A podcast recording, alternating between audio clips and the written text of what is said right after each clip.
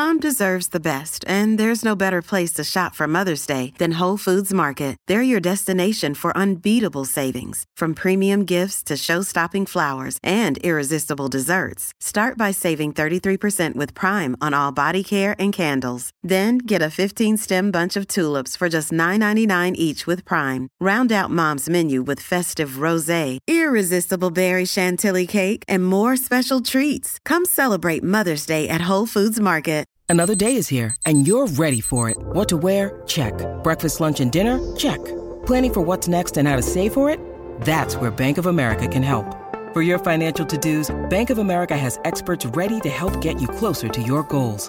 Get started at one of our local financial centers or 24-7 in our mobile banking app. Find a location near you at bankofamerica.com slash talk to us. What would you like the power to do? Mobile banking requires downloading the app and is only available for select devices. Message and data rates may apply. Bank of America and a member FDIC. You are listening to As a Woman, episode 22, Environmental Toxins and Your Fertility. In this episode, I'm speaking with one of my dear friends, Dr. Lora Shahine. We are reviewing the impact of common environmental toxins and endocrine disrupting chemicals on your reproductive health. We're telling you what can happen if you're exposed, letting you know that you have been exposed unless you make changes to your day to day life. And we are giving you the blueprint to decrease your burden of these chemicals. Welcome to As a Woman, the podcast hosted by fertility physician Dr. Natalie Crawford to educate and empower women. Each week, learn about your health, your fertility, and how they relate to your true self. Become a part of the community fostering collaboration over competition while learning how to authentically find your voice and amplify others as a woman. Hi, friends. Welcome back to As a Woman. I am so excited for you to be listening to episode 22 Environmental Toxins and Your Fertility. I am sitting here in a hotel room in Chicago with one of my dear friends, Dr. Lora Shahine. I am so honored to have her here. A little bit about her she is a reproductive endocrinologist and she is currently practicing at Pacific Northwest Fertility and IVF Specialist in Seattle. She's originally from North Carolina. She graduated from Georgetown, did med school at Wake Forest, her residency in OBGYN at UCSF, and fellowship at Stanford. She is currently clinical faculty at the University of Washington and she is director of the Center of Recurrent Pregnancy Loss at Pacific Northwest Fertility. She provides amazing, excellent clinical care, practices evidence based research, and she's a huge advocate for women. She is on social media at Dr. Lora Shahine. She blogs and she has written books. And I just heard her give a wonderful talk today. And I am just so excited to be able to share all this information that we just learned today with you. So let's get started. Hi, friends. I am so excited to have you with me today. We are talking with one of my best friends in the field, somebody who has mentored me, helped give me advice, been a lovely friend. This is Dr. Lora Shahine, and we're going to be talking about something you ask all the time, which is environmental toxins and your reproductive health. Lora, welcome. Thank you so much, Natalie. I am truly honored to be here. I absolutely love your podcast, and this is a highlight for me. Thank you. Ah, thank you. For all of you guys listening, we are actually in my hotel room. Right now, we are at the MRSI meeting in Chicago, and I've set up the craziest little system. So I've got a sweater and pillows, and we're huddled over the microphone and we look ridiculous. But maybe we'll take a picture afterward and show you on social media what it looks like. I want to start by Lora, please tell everybody a little bit about you and where you practice and how we can find you on social media. Thank you. So my handles on social media are Dr. Lora Shahine. Um, so it's L O R A S H A H I N E, Dr. Lora Shahine on Instagram, Facebook, Twitter, you name it, even Peloton. And um, I, I am a reproductive endocrinologist practicing at Pacific Northwest Fertility in Seattle. Um, I grew up in North Carolina and did medical school at Wake Forest University in Winston-Salem, my hometown. But by way of Washington, D.C., and a residency at UCSF and a fellowship in reproductive endocrinology at Stanford, I found my dream job in Seattle, and I've been there for over 10 years. So, I just love your story, and I just heard you give a lovely talk on environmental toxins and their impact on health. The one thing I want you to start with is how did you even get interested in learning more about this subject matter? That's great. I, um, in my spare time, I love writing and educating, and I have my own blog, and I've written um, a couple of patient-centered books, uh, specifically on. Yeah, what are the names? Tell everybody. Sure, planting the seeds of pregnancy is an integrative um, health book on how to incorporate acupuncture and traditional Chinese medicine into your fertility care if that's the right choice for you. Um, and my second book is Not Broken An Approachable Guide to Miscarriage and Recurrent Pregnancy Loss. And diving into the research for both of those books really opened my eyes to how impactful endocrine disruptors and toxins in our environment and our everyday life impact our egg quality, our sperm quality, and our success with fertility treatments and even miscarriage. So, this is a topic that I'm super interested in also. I know we've talked about it on my Instagram and in the Naturally Infertile episode of this podcast.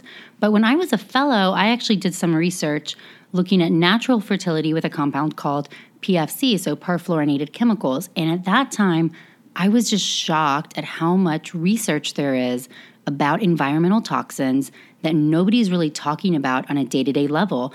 And we went through and got rid of all of our Teflon and our plastic and our microwave and really tried to clean up some of the things in our house. But aren't you also shocked at how much data there is out there? Absolutely. In the literature, there's hundreds and hundreds of studies talking about PFCs affecting our health. So, I think some people listening may not have a good idea of some of these chemical names, but so let's just walk through some of the most common ones. And I think most people have heard about BPA. And so, I'd like to start with you telling us a little bit about BPA, what you have learned from all of your investigating this as far as BPA's impact on our reproductive health, and then we can maybe talk about steps on how we can avoid it. Perfect. BPA is bisphenol A, and it's one of the most studied um, endocrine disruptors or chemicals that's man made that impacts our um, hormonal system.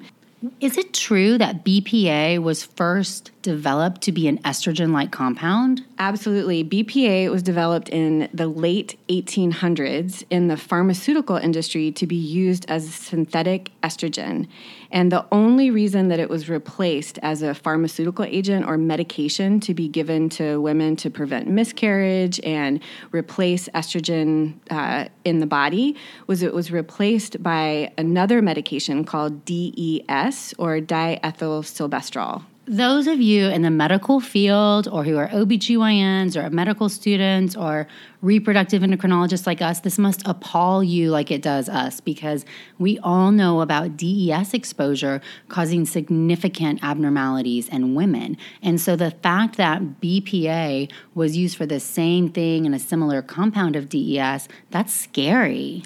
Yeah, you can pretty much hear a pin drop in any audience that I dropped that informational bomb, and that everybody has learned about DES in medical school and knows that it was banned in the 1970s for use as a pharmaceutical agent because babies born from women who received it in pregnancy had a higher risk of vaginal clear cell carcinoma and genital malformation. So we all learned that as a test answer as we're going through our schooling and then to for us now to learn that BPA was used in a similar fashion is really eye opening.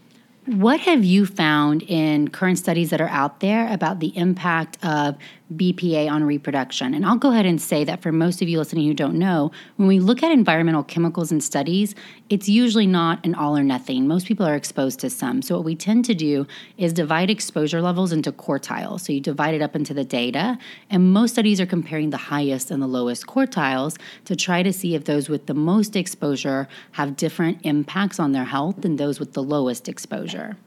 That's great, and I um, I think if you're going to talk about egg quality and BPA, there's a story to be told. And the story is Patricia Hunt's lab at Case Western in the late 1990s was testing meiosis, which is a chromosome function within the egg, in mice. And mice are very efficient at reproducing, and only 1 to 2% of their eggs are going to make mistakes when they're doing this chromosome function. But all of a sudden in her lab, 40% of the eggs had chromosome dysfunction and meiosis problems. And she went through a very scientific and detailed method, including moving her entire lab to a different p- place on campus to discover that the source of this dysfunction was BPA that was leaching from new water bottles that the mice were drinking from. And as soon as she replaced that and they were no longer exposed to BPA, the um, function of the eggs returned to normal. This is fascinating to me. One, because we know that in humans, meiosis is when our egg cells or our oocytes are dividing, and this is when we have the highest rate of genetic abnormalities introduced. And this is part of what happens when we get older or we're concerned about egg quality is that we see more errors in meiosis. And so to see that in an animal model, there were this significantly higher number, like 2% to 40%, when they had BPA exposure in their water bottles, it sure makes you concerned about all the plastic exposure that humans have had. Exactly. So BPA is found in so many household products, like our plastic water bottles, a lot of food containers, um, a lot of to go um, food containers. Uh, canned food and so often we are really are exposed to it and so it's important to learn about this but something that natalie touched on which i think is really important is that the studies that are done in humans and in, on human eggs and sperm and even miscarriages, really the biggest impact are in people that have the highest exposure.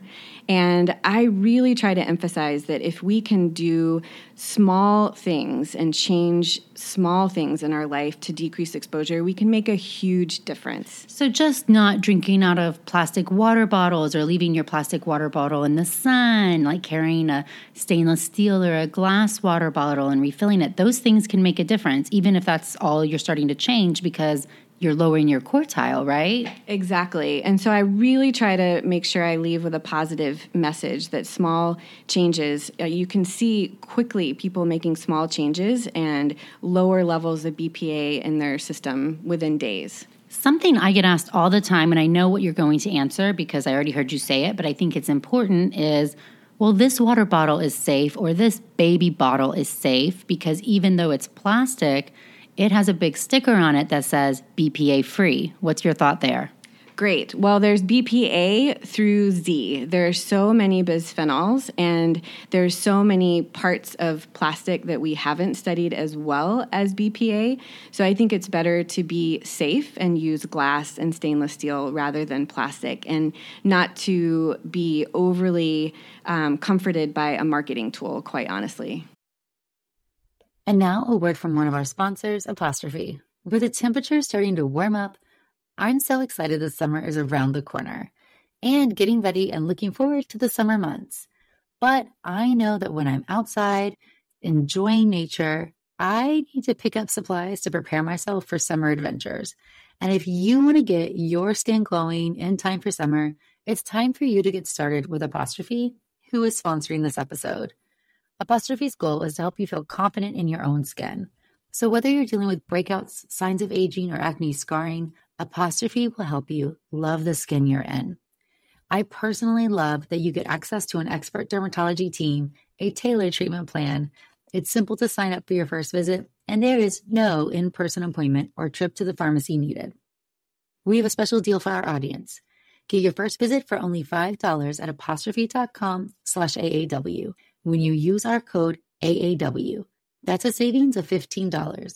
This code is only available to our listeners. To get started, just go to apostrophe.com slash AAW and click Get Started. Then use the code AAW at sign up and you'll get your first visit for only $5. Thank you, Apostrophe, for sponsoring this episode. And now a word from one of our sponsors, Quince. The weather's getting warmer, so it's time to say goodbye to jackets and sweaters and hello to shorts and tees. I wanted to update my wardrobe for the long haul without spending a fortune. And luckily, I found Quince. Now I've got a lineup of timeless pieces that keep me looking effortlessly chic year after year. The best part is that Quince items are priced 50 to 80% less than similar brands, but Quince partners directly with top factories, cutting out the cost of the middleman, passing the saving to us, and only working with factories that use safe, ethical, and responsible manufacturing practices. I personally cannot wait to wear my cute tan linen set this summer. So it's your turn to get warm weather ready with Quince. Go to quince.com slash AAW for free shipping on your order and 365 day returns. That's Q-U-I-N-C-E dot com slash AAW to get free shipping and 365 day returns. Quince.com slash AAW. Thank you, Quince. And now a word from one of our sponsors, Ritual.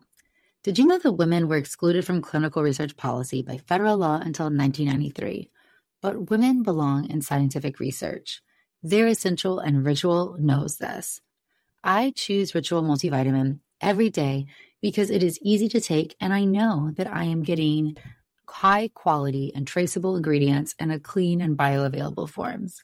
In fact, Ritual conducted a university led human clinical trial for their Essential for Women 18 Plus multivitamin to assess its efficacy, and the results showed increase in vitamin D levels by 43% and omega 3 DHA levels by 41% in just 12 weeks. No my shady business. Ritual's Essential for Women 18 Plus is a multivitamin that you can actually trust.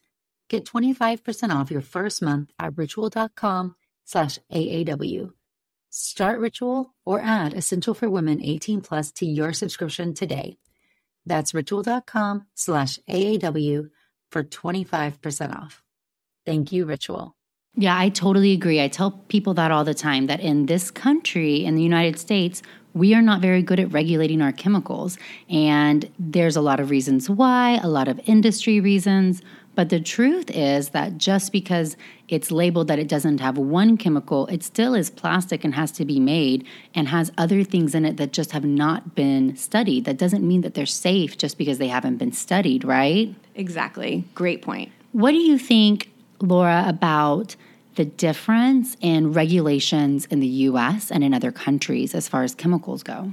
Um, it's pretty dramatic, and I think um, the best example is um, phthalates, which is a different endocrine disruptor. Mm-hmm. Um, this is also a plasticizer, meaning like BPA, it's used in a lot of plastics to make them soft and flexible and um, withhold exposures. Um, phthalates are also found in so many of our beauty products and shampoos and laundry detergents. And um, if you look at industry, the last time that there was a limit or a law passed to control the amount of a chemical in a beauty product or something that you put on your skin that's in your house but you're not actually eating was 1938 in the United States. That's crazy. and there's a total of 11 chemicals that have been banned by the FDA for use in again household products that we're putting on our skin. Um, but in Europe, it's over 1,500 have been limited. It's really dramatically different. This fact, when I talk about endocrine disrupting chemicals with women or with patients, is the most concerning. Meaning, I feel like people can conceptually wrap their head around not putting plastic in the microwave or the dishwasher or using the stainless steel water bottle. But the thought that the makeup they love or the shampoo or the perfume they wear every day is causing them reproductive harm, that's a really big burden for them. And there's a huge barrier to overcoming that. Do you see that also? Absolutely. This is about the time where people shut down. Uh, this is very unsettling information. And when I was researching for my books and my blog posts, there was a really dark time where I kind of shut down a little bit and ignored it a little bit. Um, but learning that making small changes makes a huge difference, I feel like it can be empowering knowledge. I don't feel like we have to be afraid of it.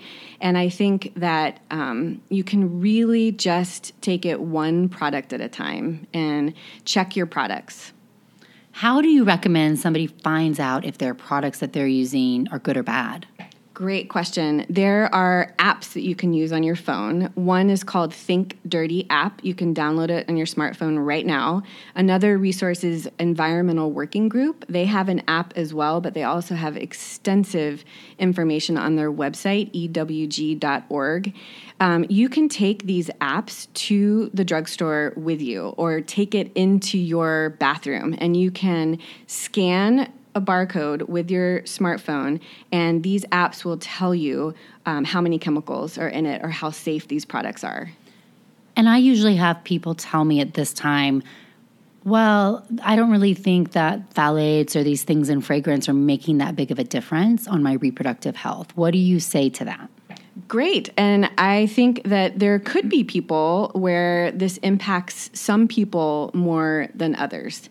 Um, I think everybody's body is different, but I think that it's better to be safe than sorry. And being infertile or struggling to complete your family because you're having multiple miscarriages, you can feel so out of control. And I think this is one place where people can take a little control back.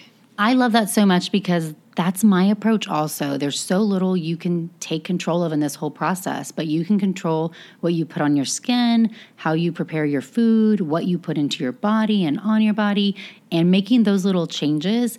Don't we at least want to optimize our chance of success? Maybe we can't control it, but we're not looking backwards wondering, oh, was I hurting myself or should I be doing something different? I find that it's empowering for women to know this information and make changes based off of it. Yeah, absolutely. I think that a lot of families are maybe exposed to this process when they're buying products for their babies. Yeah. I think that that is a place in marketing um, that the industry has really found um, a group of people that's going to pay attention to it because they want to protect their babies. But don't you think, and this is what I find so fascinating. So, when you are pregnant as a woman, a lot of your toxin burden is passed on to the baby. So, what we found in studies is that women before pregnancy and after pregnancy, they have a lowering of their burden of environmental toxins in their own blood. And that difference is found in the baby. So, the baby and the placenta are born with these toxin levels that they've been exposed to. So, the more pregnancies you've had as a woman, you will have lower levels of your own, but you're passing that on. So, I think preconception exposure and what you're doing during your pregnancy really does matter for the health of your baby because we don't know the long term impact of being exposed to these chemicals at preconception or at pregnancy and throughout conception and then your whole life because this is not how our grandparents were raised. They weren't drinking out of plastics and using products with BPA and phthalates and all of this stuff, right? And there really are some good transgenerational effects studies that have been done in animal models. One of the best studies I looked at is exposing mice to um, high levels of BPA leads to obesity. And you know, mice are given the same amount of calories to eat and the same ability to exercise, but if they have higher and higher levels of BPA given to them um, in a dose response, they are more obese. And when Crazy. these mice go on to reproduce, their children, baby mice, um, carry that on. So the second generation, given the same amount of calories and the same exercise level and not changing BPA exposure, the obese mice from high levels of BPA have obese children. So it's like the BPA in this example, or the environmental toxins, are changing the genetic code or the genetic expression for different diseases or predispositions to things that we just don't fully understand yet. Exactly. And there is um, studies from the CDC and NIH looking at transgenerational effects of DES and the grandchildren of people who took DES in you know before it was banned mm-hmm. are actually having genital malformations and higher levels of cancer so it's an ongoing study so this feels like such compelling data to me and sometimes i have women say well, this is just something Instagram doctors talk about because it's popular or it's trendy or people want to hear it, but it's actually not the case. Our national societies have released committee opinions or statements about chemicals, right? Absolutely. There's a wonderful resource online. It's a UCSF's resource looking at um, endocrine disruptors statements from all different medical societies, and it's open to anybody online. Specifically, ACOG and ASRM, which are OBGYN and um, reproductive endocrinologists um, professional societies, came together and published a joint statement in 2013 saying that there is overwhelming evidence to support that endocrine disruptors impact our reproductive health, and it is important for providers to educate their patients and to actually use purchasing power to push legislation to protect everyone. So, our national committees and societies in reproductive health are saying that consumers need to be the driving force to change industry practices, essentially admitting that industry doesn't have much motivation in the current market to change on their own, right? Yeah, it's true. It's true. I also think it's really fascinating, you know, when you just look at all the little things that people don't ever think about. And so when I try to give my summary to my patients, here's your little two minute blur because we're covering so much stuff at a new patient visit. What are the things you need to do to try to avoid these exposures? So you can use your purchasing power, you can use the apps to try to find better beauty products and skincare. You can also change how you prepare food. You can change the food that you eat. So, eating organic food, eating non processed food. It's both the processing and the packaging, right, that mm-hmm. contains things. There was one study you talked about today that also showed that vegans tended to have lower exposure levels to some chemicals than those people who weren't. And that's probably part of the food industry and the packaging process, don't you think? Mm-hmm.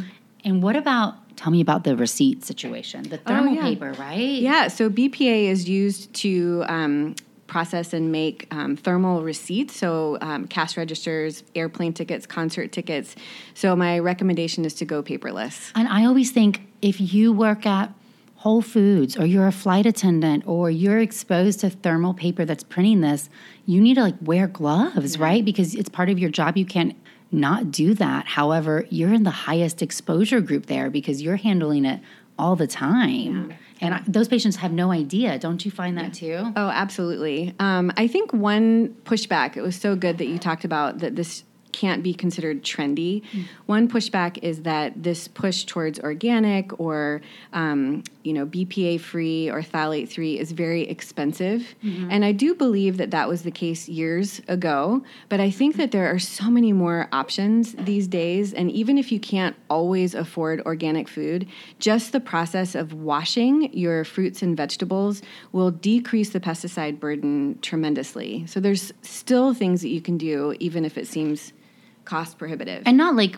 rinsing it under the water for one second. Right? So you want to make sure you're really cleaning it, not just a light dusting of water. Great. What other advice do you give to people, or what kind of summary do you say about all of this really overwhelming information for somebody who's never heard this before? Absolutely. I say take a deep breath. Um, the worst thing that you could do is to ignore the information, which is easy to do because when you first learn about it, it's easy to shut down. And um, and I think it's really important to take everything in moderation and just take one product at a time. You know, when you run out of your shampoo, turn it over, check the barcode. If it's not as non toxic as you feel comfortable, find a different product and just take it one product at a time. And please remember two huge facts. Number one, when you make changes, it makes a huge difference quickly. Within days, you can see lower levels of BPA and phthalates in the system. And number two is the evidence is really showing the biggest impact in people that have the highest level of exposure. Um, so sometimes people get so overwhelmed with this that they're just worried and seeing that BPA and phthalates are everywhere, but really truly it's the highest quartile of people, the highest level. So making those small changes really decreases your the impact on your reproductive health. I love that and I think that's important to remember. We're not asking you to go make huge drastic changes to every aspect of your life at once or every move you make in the direction of better is lowering your exposure level and helping you to control your own health. And we're only talking about reproductive health in this podcast. However, there are plenty of studies showing that these endocrine disrupting chemicals have long lasting impacts on your health in other arenas. Isn't that right? Absolutely. Obesity, diabetes, cancer risk, thyroid function, endometriosis, PCOS. I could go on and on. And I think that's really compelling also. It's not just, oh well i'm i've already completed my family so maybe this doesn't apply to me. I think you need to look at the long-term risks for your own health but also the health of your family. And you set the tone for what your life is like. You know you make these decisions and making no change is making no decision. And that's still an action. That's an action step to know now you know you're exposed to these things. It's up to you to decide if you're going to take control of that side of your health or not and the one thing I want to end with is I loved in today's talk at the end of it, they asked a question to this room full of people in reproductive health how many people are now going to counsel their patients about endocrine disrupting chemicals and exposures and what they should or should not be doing after hearing your talk. And the number was like 90% of people were going to change how they practiced after hearing this talk. And that's a room full of physicians, too. I think that's so impactful, Lora. And I think this is really going to reach so many women. And I'm so honored and proud to have you here. Thank you so much, Natalie. Okay. Well, everybody, if you don't follow Lora already, you need to go ahead and do that. She's got a great blog. She puts out amazing educational content on her Instagram, and I love her books also. So please feel free to reach out with any questions. And otherwise, thanks so much.